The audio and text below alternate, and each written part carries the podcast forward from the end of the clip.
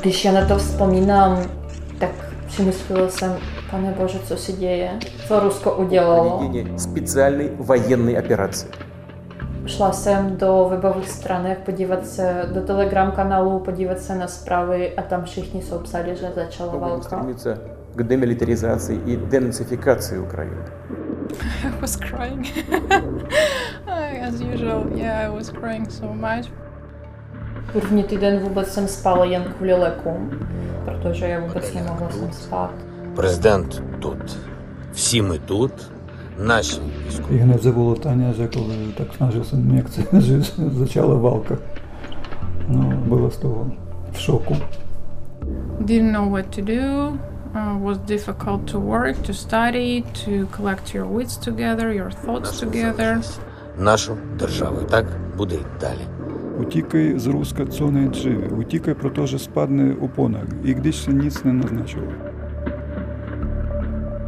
Dochází teď ke druhé vlně, téměř přesně po sto letech, ke druhé vlně tragédie ruské inteligence, která tehdy musela emigrovat a v podstatě zanikla. A teď se to schyluje ke stejnému konci.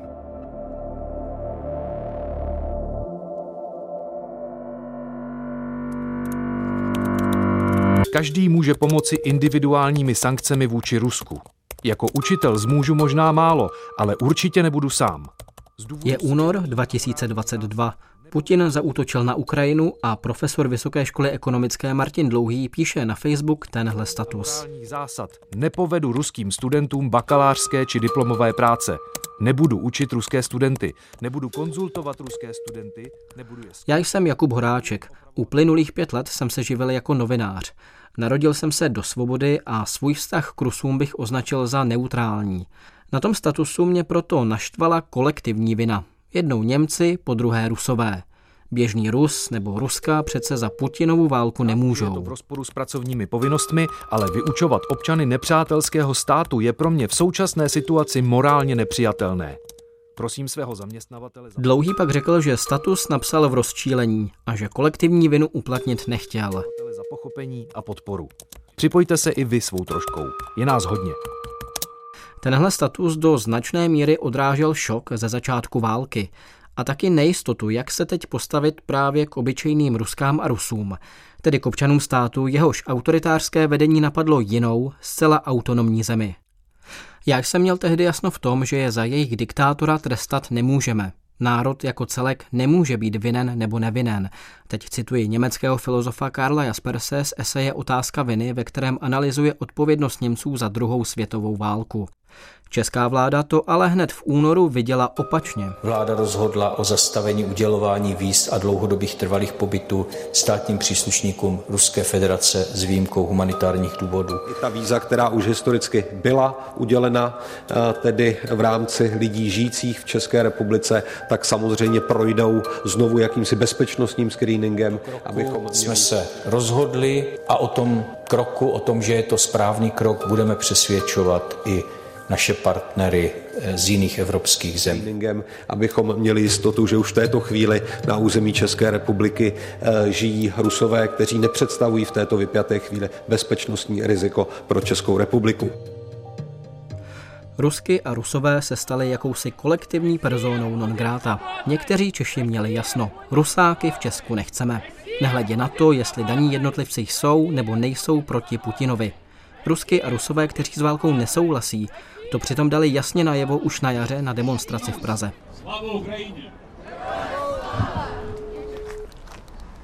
Ano, prosím. Dobrý den, Jakub Horáček, rozhlas. Tak už jsem u vás před vchodem. Dobře, teď půjdu dolů. Na pochodu byla i Diana. Bydlí v Praze a studuje na Karlově univerzitě. Do Česka se přestěhovala v říjnu 2021 a má tu dlouhodobý pobyt. Protože máme kocoura a pejska. Za moment se přidává i její manžel Igor. Ahoj, manžele. Ten v Česku žádá o azyl, protože běžné vízum mu úřady zamítly. Když začala válka, Igor příští den přiletěl do Česka, protože měl zkoušku. On je veterinární lékař a 26.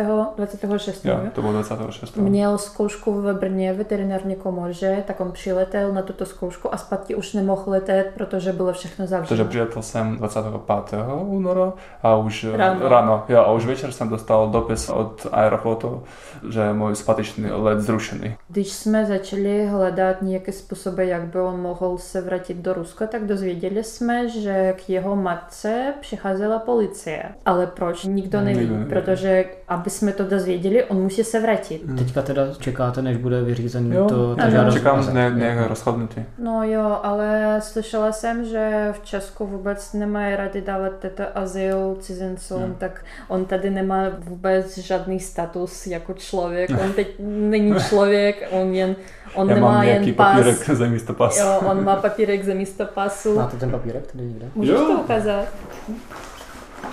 To je náš nový pas. Můj. Ty máš pas. Tam skoro nic není teda. Já vůbec nevím, co on s tím může dělat. No, On nesmí pracovat. Kdysi, Jo. kdysi dávno takhle v Česku vypadaly lítačky na městskou hromadnou dopravu. No, on nesmí si pracovat půl pracovat. roky. Já nesmím uh, z Česka od, Odjí- odjet, odjet z Česka. Snažíme dívat se na to s takovým pozitivem, ale celkem jsme vůbec nevíme, co bude dál. Co bude dál? Otázka, kterou si kladou všichni. Diana a Igor mají kliku v tom, že jsou tu spolu. Zastavení víz pro Rusky a Rusy ovšem některé rodiny rozdělilo. Květen 2022. Přes Skype si telefonuji s Máriou, která si dodělává doktorát na Masarykově univerzitě v Brně. Kvůli obavám před případným postihem ze strany ruské policie mě požádala o změnu jména. Zastěl jsem ji u ní doma na Sibiři, kam se z Česka vrátila, aby po dalším odloučení viděla svého syna. Jeho žádost o pobyt v Česku úřady zamítly. Mária doufá, že se podmínky pro získání víz brzo uvolní, aby s rodinou mohla žít v Česku. Už tu jsem pět měsíců, do Česka se vrátím na začátku června a minimálně do konce roku neuvidím svoji rodinu. I kdyby se podmínky pro víza zmírnily, nepřijedou za mnou dřív než na začátku příštího roku. A to mluvím o pozitivním scénáři.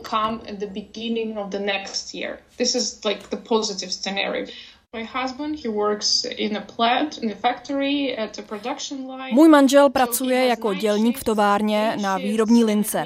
Má směny, nedokázal se o našeho syna starat. Takže jsem syna poslala k tchýni a náš syn se nestýká ani s jedním ze svých rodičů. Manžel musí dát v práci výpověď a odjet za ním. Bojím se o synovo duševní zdraví. I'm afraid for his mental health. We don't have Tady už nemáme domov. Není tu bezpečno. Nikde už pro nás není bezpečno. Nedávno se mě někdo zeptal, jestli se nebojím, že mě v Česku někdo vezme cihlou po hlavě. Bojím se víc, že se mi tohle stane v Rusku.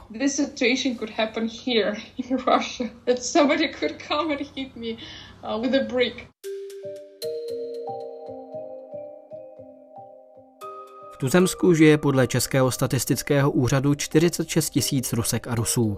Ze všech cizinců je ruská komunita v Česku čtvrtá největší, po Ukrajincích, Slovácích a Větnamcích. Z Ruska do Česka každoročně emigrovalo několik tisíc lidí.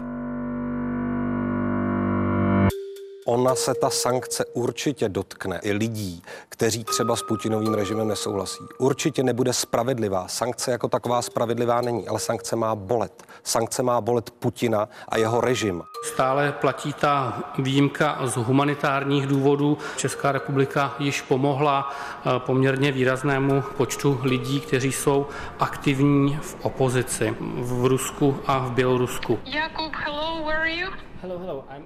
Mária se vrátila do Česka v červnu. Potkávám se s ní v Brně na Masarykově univerzitě. Mluvíme o jejím synovi.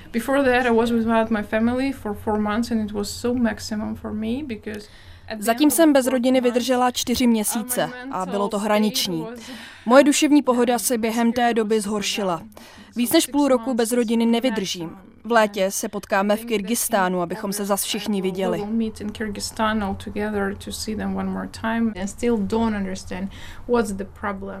Ještě před válkou jsme sem odcházeli s tím, že za námi později přijede naše rodina. A já furt nerozumím tomu, proč lidé jako my, kteří zde už nějakou dobu žijeme, já jsem třeba do Česka přišla před víc než rokem, si nemůžeme do Česka přivést aspoň naše děti.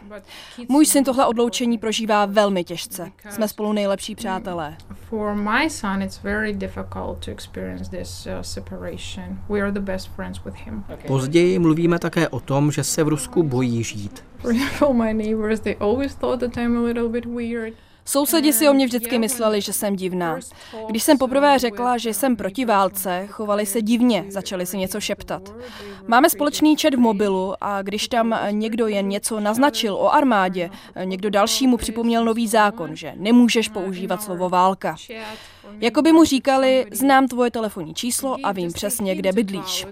Kdykoliv na tebe můžu zavolat policii a možná budeš na nějakém lepším místě. You will be there in a better place. Atmosféra strachu, udávání a sebecenzura. Zkrátka moc na sebe neupozorňovat a hledět si svého. Tohle přece starší ročníky pamatují. Komunistické Československo nebylo o moc lepší. A také z Československa lidé prchali a západ jim útěk nějak nekomplikoval. Proč tohle teď nedokážeme oplatit občanům státu, který je taky fakticky totalitní? Vláda spustila alespoň program pro aktivní opozičníky a začátkem července 2022 umožnila slučování rodin pro občany Ruska a Běloruska. Toho chce využít Ukrajinec Aleksandr, za kterým jedu do Karlových varů. Vítá mě i se svou ženou, ruskou Tatiánou, kterou pomocí víza z Maďarska dostal do Česka. Teď tu chtějí požádat o sloučení rodiny. Když nedopadne dobře, tak budeme muset jít do Turecka. Lanovkou vyrážíme k altánu s výhledem na lázeňskou kolonádu. Alexandr žije v Česku od 90. let, kdy v Praze provozoval galerii. Teď překládá české básně. S Tatianou se oženil před několika lety po smrti své první ženy. Manželka podala žádost o dostání vizumu do šengenského prostoru do Maďarska. Když ona přiletěla do Budapeštu se synem, my jsme ji počkávali tam s dcerou.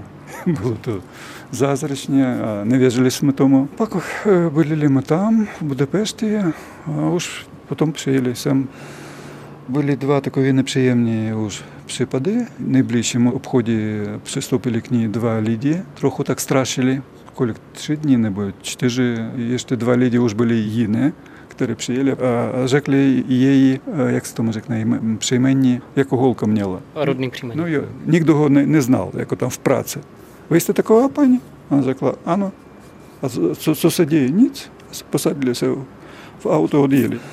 To se stalo v Rusku tohle? No jo, už poslední tam asi dva týdny. Potom ještě, значит, у меня такой был момент. Líbila se mi jedna ukrajinská písnička Ukrajina, to je naše zem. Tak jsem se ji rozhodla sdílet na sociálních sítích. A poté jsem začala mít problémy. Začali mi psát nějací lidé a vyptávali se, kde pracuji. Saša mi zakázal odpovídat, protože se bál o mé bezpečí. Řekl mi, ať vše smažu a nic více nepřidávám a nevyjadřuji svou pozici. Nigде не высказывать свою позицию. Srpen 2022. Válka stále pokračuje. Putin Evropu vydírá přes plyn, z bojiště přicházejí zprávy o masakrech ukrajinských civilistů. Rétorika proti občanům Ruska se také vyostřuje a Česko žádá trest pro všechny Rusky a Rusy. Ministr zahraničí Jan Lipavský z Pirátské strany jim chce zakázat vycestovat do celé Evropské unie na takzvaná šengenská víza, stejně jako třeba pobaltské státy nebo Polsko. Představa, že každý Rus dneska cestuje do Evropské unie jako turista, také není přesná. Jedná se o opravdu určitou skupinu, řekněme, těch bohatších Rusů, kteří stále profitují z toho, jaký režim v Rusku je a, a prostě není to, není to právo, možnost navštívit turisticky Evropskou unii.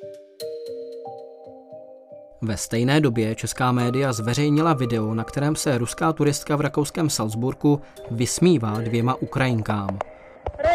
Россия победит, Россия победит, la la la la la la. Později sociálními sítěmi kolovalo video z Barcelony, kdy někdo, údajně rusové, namaloval na okna uprchlického centra pro Ukrajince písmena Z, tedy symbol, který používá ruská armáda. Навіть у Барселоні є обличчя рашки. Kdo to tedy z Ruska do Evropy vlastně cestuje? Vracím se za Dianou a Igorem. Co si o ruské populaci myslí oni? Setkávali jsme se se spoustou negativů. Potkáváš tam nějaké lidi a oni tebe začínají říkat, no nenevidím Ameriku, nenevidím gejové, všechno ne, nenevidím, všechno nesnáším, všechno špatně. Nikoho z Ameriky neznáte, tak proč nenavidíte? No, protože oni špatně. Tak, um, Co jste jim na to říkali? Yeah. Vůbec nic, protože to je jako mluvit zombie, jako v současné době, protože když říkáš, no já mám třeba kamaráda geje, tak on je normální kluk. Oni, no to je ošklivé, to je strašně.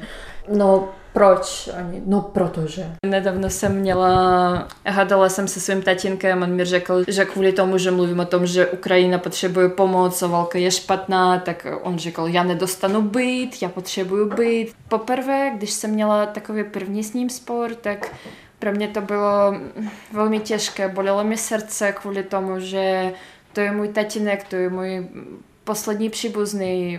Já velmi se bojím, že lidi v Rusku, kteří to nepodporují, jich příliš málo v srovnání s tím, kolik ostatních lidí. Pro mě teď Rusko není Putin, Rusko je lidi, a, ale mám několik lidí z Ruska, kteří jsou normální. A já věřím, že existují normální lidi v Rusku, ale oni nebo mají v plánech přestěhovat, nebo vezení, nebo, nebo v depresi. Skepse, beznaděj nebo deprese. Tohle jsou pocity, které jsou pro mě, člověka vychovaného ve svobodě, v otázce možné společenské změny málo pochopitelné. Naděje přece existuje vždycky. Konec konců Rusky a Rusové, kteří vystupují v tomhle dokumentu, jsou jasným důkazem toho, že myšlení a hodnoty si lze ubránit před agresivní propagandou. Podle nich stačí nedívat se na ruskou televizi. Kéž by to bylo takhle snadné u všech. Příští stanice Text stop, next halt, Brno hlavní nádraží. Cestou do Brna za Máriou se v myšlenkách vracím k československým emigrantům. Některým se vyčítá, že raději utekli, aniž by k pádu komunismu jakkoliv přispěli. Že sobecky upřednostnili svoje štěstí před odpovědností k vlastní společnosti. Můžou Rusky a Rusové, které propaganda nezbavila citu pro demokracii, něco s Ruskem udělat? A je to jejich povinnost. В каком статусе, Алексей? В каком статусе? Держись! Удачи, Алексей! Мы с вами! Fascinují mě záběry z návratu do Ruska opozičníka Alexeje Navalného. Tohle je člověk, který se dobrovolně vrátil do vlasti, i když musel vědět, že ho Putin nechá zavřít. To už pro Rusky a Rusy, kteří s Putinem nesouhlasí, nepředstavuje Navalný žádnou inspiraci? Jak by třeba sami mohli Rusko změnit, A především jak celou jeho dosavadní práci nezahodit? When he was free, he really inspired people to fight. And now, when Navalny is in jail, když byl Navalný na svobodě, tak ostatní inspiroval. Ale když je dať ve vězení, tak jeho stoupenci už nemají žádnou naději, že se něco může změnit. Bylo by mnohem lepší, kdyby zůstal na svobodě v zahraničí.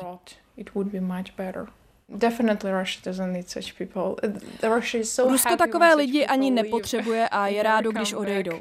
Prostě nám říkají, ať jdeme pryč, nedělejte nepořádek, budeme velmi rádi, když lidé jako vy odejdete a nikdy se už nevrátíte.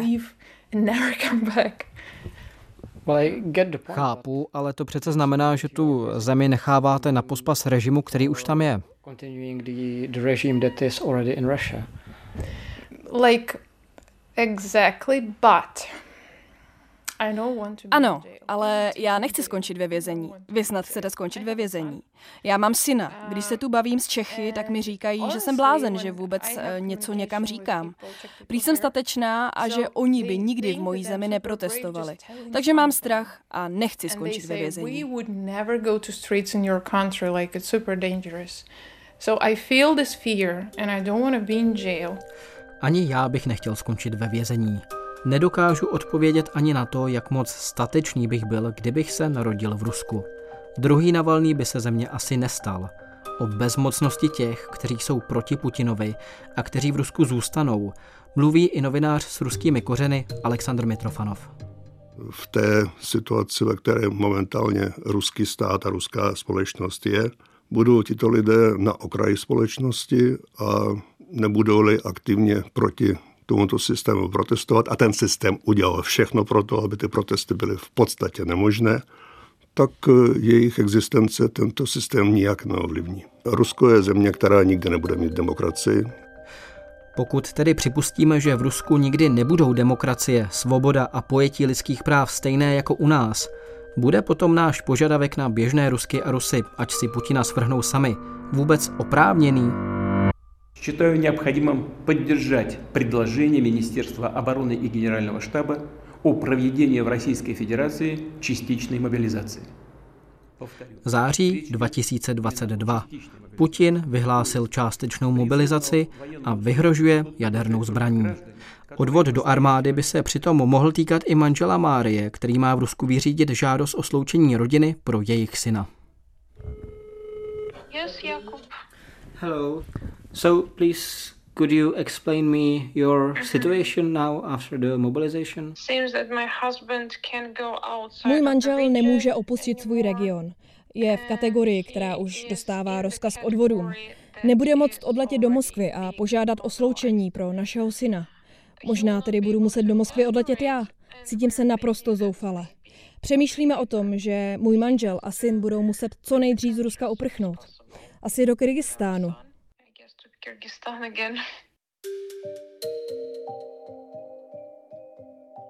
Za první dva týdny po vyhlášení mobilizace uprchlo z Ruska asi 200 tisíc lidí. Česko oznámilo, že jim nebude poskytovat humanitární víza. Co se s těmito lidmi asi stane, pokud se někdy vrátí do totalitního Ruska? Co vdovy odvedenců, kteří pravděpodobně padnou v boji? Budou chtít žít v Rusku, pokud už ze země neodjeli?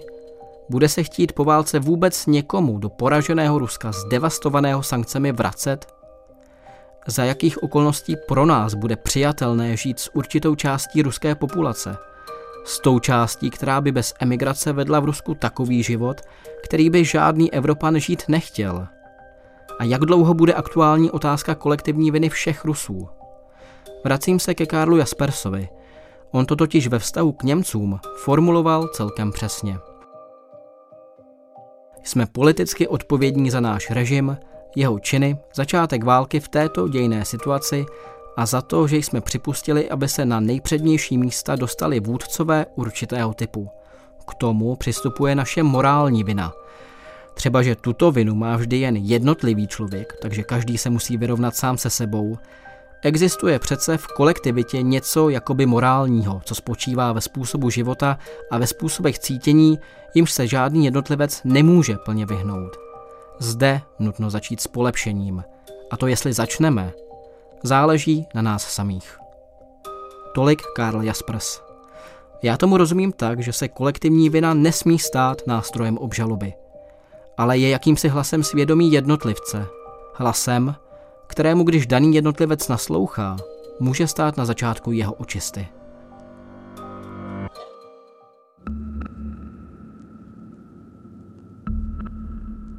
Když jste vychován v určitých kulisách, vám jsou od malička vnucovány nějaké hodnoty a trvá poměrně dlouho, než po nutném přesídlení do jiného prostředí vám začne docházet, že tomu tak není. Vůbec se necítím jako Ruska. Moje hodnoty jsou blízko evropským hodnotám. Nikdy jsem necítila, že patřím do Ruska. Všechno tam je proti mně. No a posléze, když se vám podaří ta první etapa, tak musíte předělat sám sebe a stát se v podstatě jiným člověkem. Z Ruska je nutně udělat normální stát. Musíme udělat podmínky pro všech. Podmínky pro to, aby vyhodno було se vrátit вигідно було працювати на нову budoucnost. To hlavní, když to trochu zjednoduším, je zbavit se toho takzvaného imperiálního genu. Doufám, že Rusko se zničí. No to je spíš můj sen, protože já doufám, že nebude existovat taková velká země, protože ona vždycky někomu hrozí, všem svým sousedům. Součástí ruské mentality je, že tento člověk, ať se mu třeba nedaří dobře, tak je, jak říkal Josef Stalin, šroubečkem a kolečkem obrovského mechanismu, obrovské země, která také nestojí za moc, ale Bojí se i celý svět, protože ten svět může kdykoliv zničit. A to ty lidi naplňuje píchou. Ta propaganda státní, ta špatná propaganda, nejméně 20 let se odehrávala. To znamená, nejméně pár let musí být ta dobrá propaganda, která bude ukazovat, že to Putin byl zlý člověk, musí se vychovávat národ. Tak když se toho ten člověk zbaví, a když se za to potom stydí a poslední fáze, když to ještě nenávidět z duše, tak ten proces obrody skončil. No necítím nějakou lásku k Rusku. No, já nevím, jak to musí fungovat, ale necítím. Tady máme ještě kamarádku z Ukrajiny, že když ona začíná mluvit, jak ona miluje jo, tu Ukrajinu, tak pro mě je to tak divné, že někdo může tak milovat svou země. Dočká se Rusko podobné očisty, o které mluvil Jaspers? Jak dlouho může trvat, než se celý národ zbaví své píchy a než ji promění třeba v hrdost z toho, že se se svým traumatem vyrovnal? Dokáže potom Evropa Rusům válku odpustit, podobně jako odpustila Němcům? Kolik času to asi tak vyžaduje? A kde v tom všem leží naše zodpovědnost? Pokud se totiž postavíme zády k těm, kteří prchají z represivního režimu, kde hodnota lidského života nic neznamená, potom bychom onen hlas svědomí měli zaslechnout sami v sobě také my.